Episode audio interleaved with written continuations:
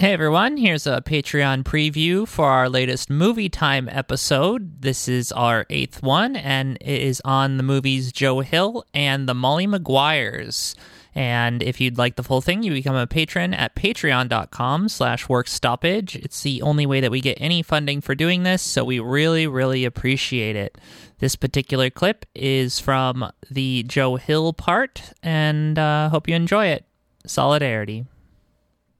Yeah, and so you know, like as a biopic, uh, a movie that's specifically around one person's life, obviously the movie, you know, largely follows the basic actual outlines of uh, jo- the life of Joe Hill. There are some differences though, because like the movie basically portrays Joe just coming across the Wobblies as he works his way uh, at various odd jobs across the West, whether working on a railroad at one point, uh, working as a farmhand, sometimes from a place he stole food from, uh, or uh, you know various odd jobs in places that he he stopped. But uh, in real life, he actually joined the Wobblies while working as a longshoreman in San Pedro, California, in 1910. And uh, just to kind of elaborate on on some of what Joe's Joe Hill is most known for, if, if folks are less well aware of his legacy, he's primarily known for his contribution to the history of songs in the labor movement. So many of like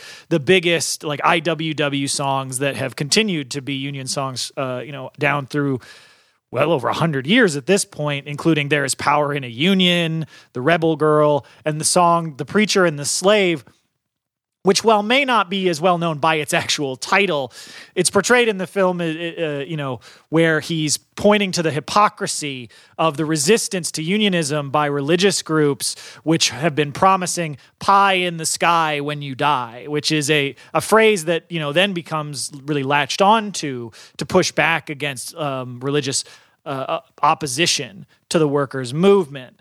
Um, and one other one of the ways that the film really differs from the historical record in its largest sense is uh, during his trial uh, for murder. Unlike in the movie, because in the movie it's it's it's more dramatic because he represents himself and he gets rid of his shitty public defender lawyers who aren't actually helping him, and he just rails and tries to you know uh, point out the injustice. But in reality, it was uh, uh, unfortunately a little less dramatic, where uh, not only did Joe Hill not represent himself, he actually refused to testify in his own defense when repeatedly pressed on on how he was shot the night before he was arrested, he would simply say that he was defending the honor of a married woman and refused to mention her name. And because of his refusal to do that, he was assumed to be guilty.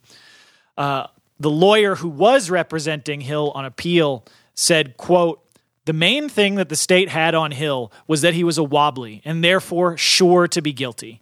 Hill tried to keep the IWW out of the trial, but the press fastened it upon him. End quote. And just on the production of the film itself, um, because again, despite the fact that you know it all takes place in the United States, it was a Swedish produced film, and after it came out in 1971, it actually kind of disappeared from uh, most commercial like catalogs. It just wasn't really available to get outside of Sweden uh, until it was restored in 2015, which is how the version that is now thankfully on YouTube. uh, so, for any listeners who want to watch the film, if you look up Joe Hill 1971 on YouTube, it's there for free. Um, that's how that version got on there. So, if I and, can make an appeal to people, if you know how to speak Swedish and some of the other languages spoken in that film, can you please make a subtitle track for the film so that the beginning of the film is a little bit more understandable?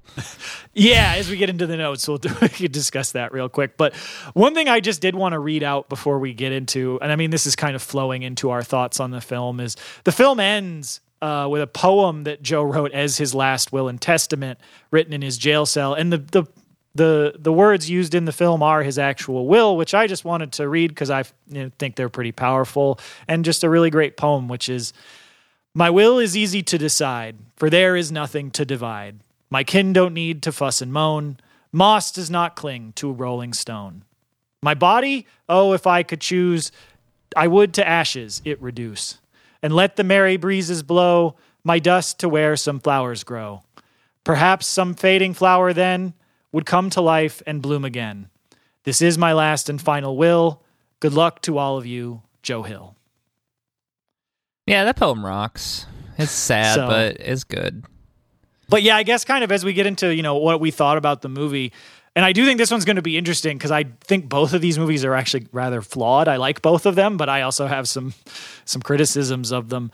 But that is one point that I will say did make the very beginning of the movie a little difficult. And this isn't the film's fault; it's just the fact that it's hard to find a copy of this movie uh, outside of the the free YouTube version. Is that the beginning is in Swedish for the first few minutes, and without that subtitle track, like you can kind of generally get what they're talking about as Joe arrives in Ellis Island, and then eventually makes it into the New York Harbor.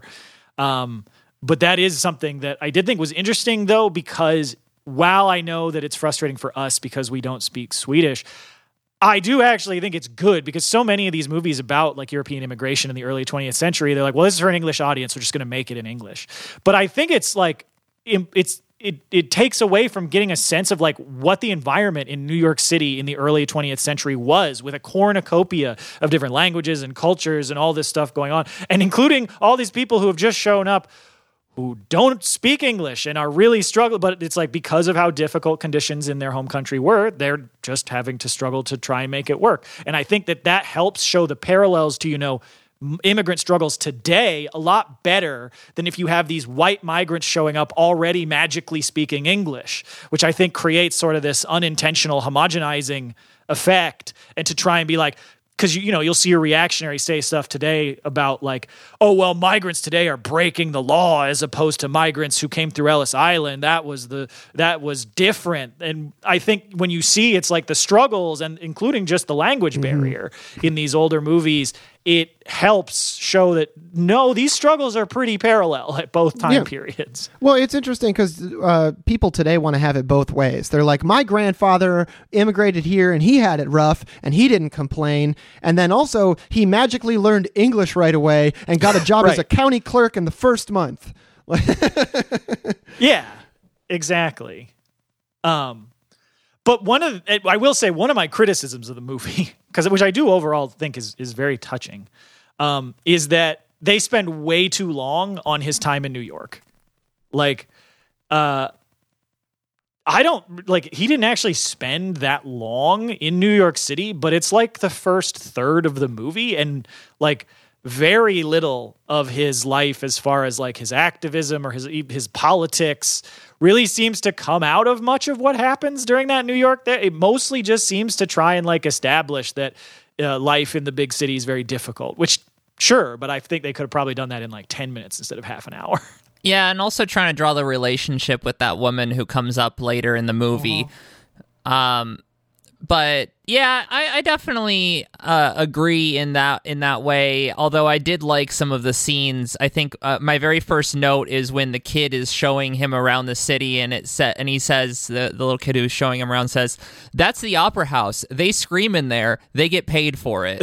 yeah yeah i think i wrote that down in my like original notes on my phone too yeah that that i will say that kid is like the best part of the new york sequence he's very funny yeah. Oh big yeah, fan. that was that made it like bearable because otherwise it's like what even is this pacing? And I kind of noticed this with both movies. I don't know if it's just like an old movies thing, but is it like is it required in the what is it 70s for you to put together a movie and you're like the first 20 minutes will be bucolic shots with like one word per minute and like a scrappy little character that helps ingratiate the viewer into the story. yeah no i know. That's definitely the case with both of these. Like they take a minute to get going. Although Molly Maguires gets going a little bit earlier with like the brawl in the bar. Mm-hmm, true. but we'll get into that when we get there.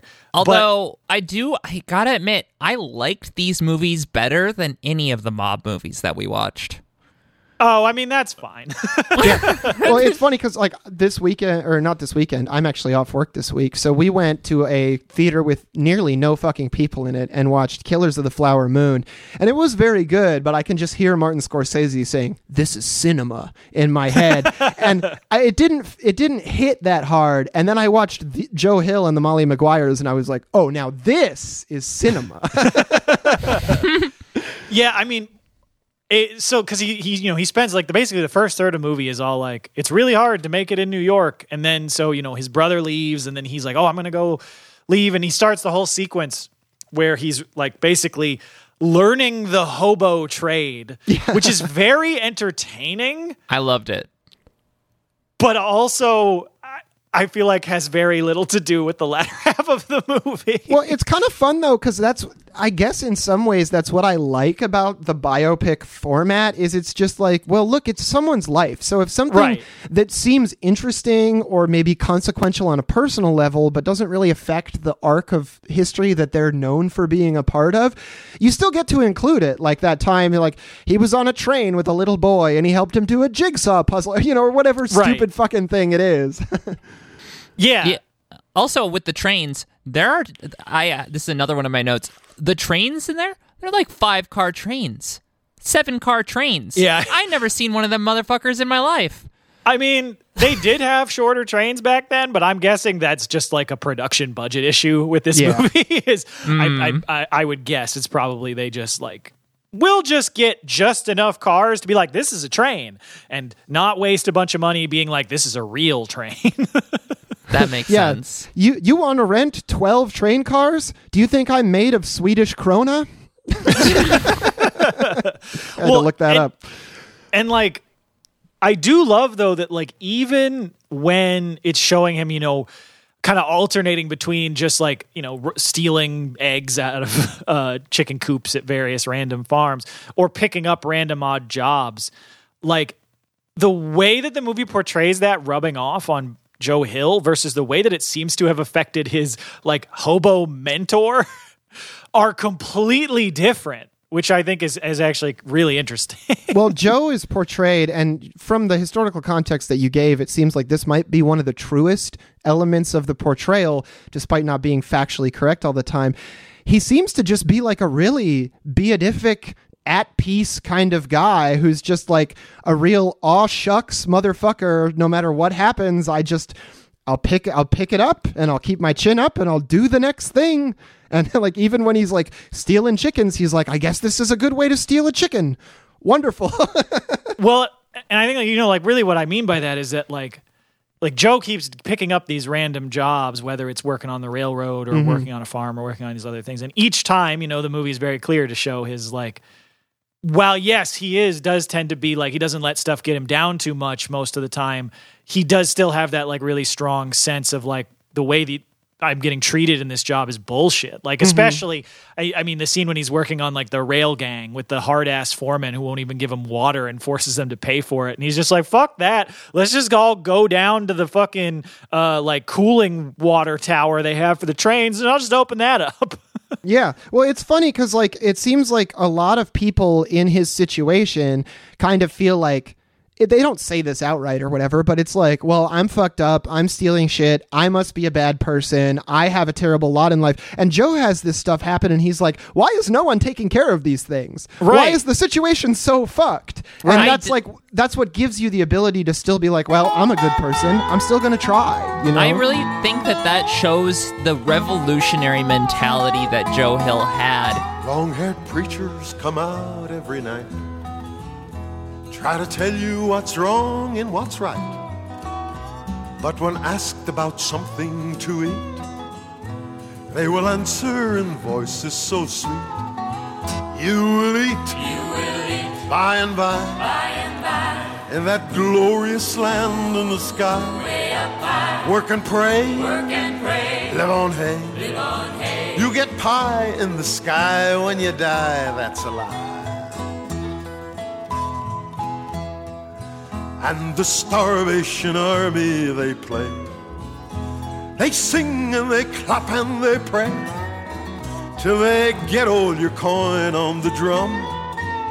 Then they'll tell you when you're on the bum.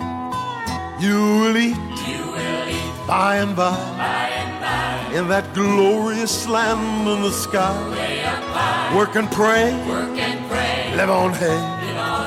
You get pie in the sky when you die, that's a lie.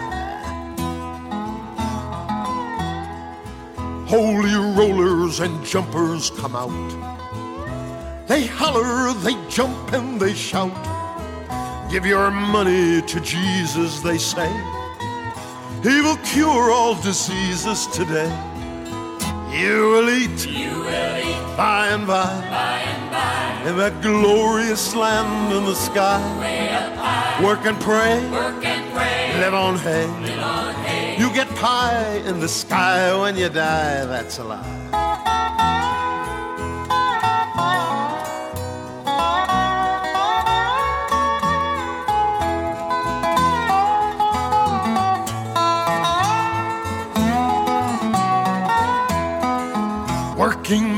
Men of all countries unite. Together for freedom we'll fight. And the world and its wealth we have gained. To the grafters we'll sing this refrain.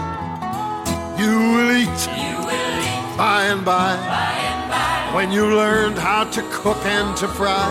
and to fry, Chop some wood, chop some wood, try to do you good. do you good. You'll eat in the sweet by and by. That's no lie.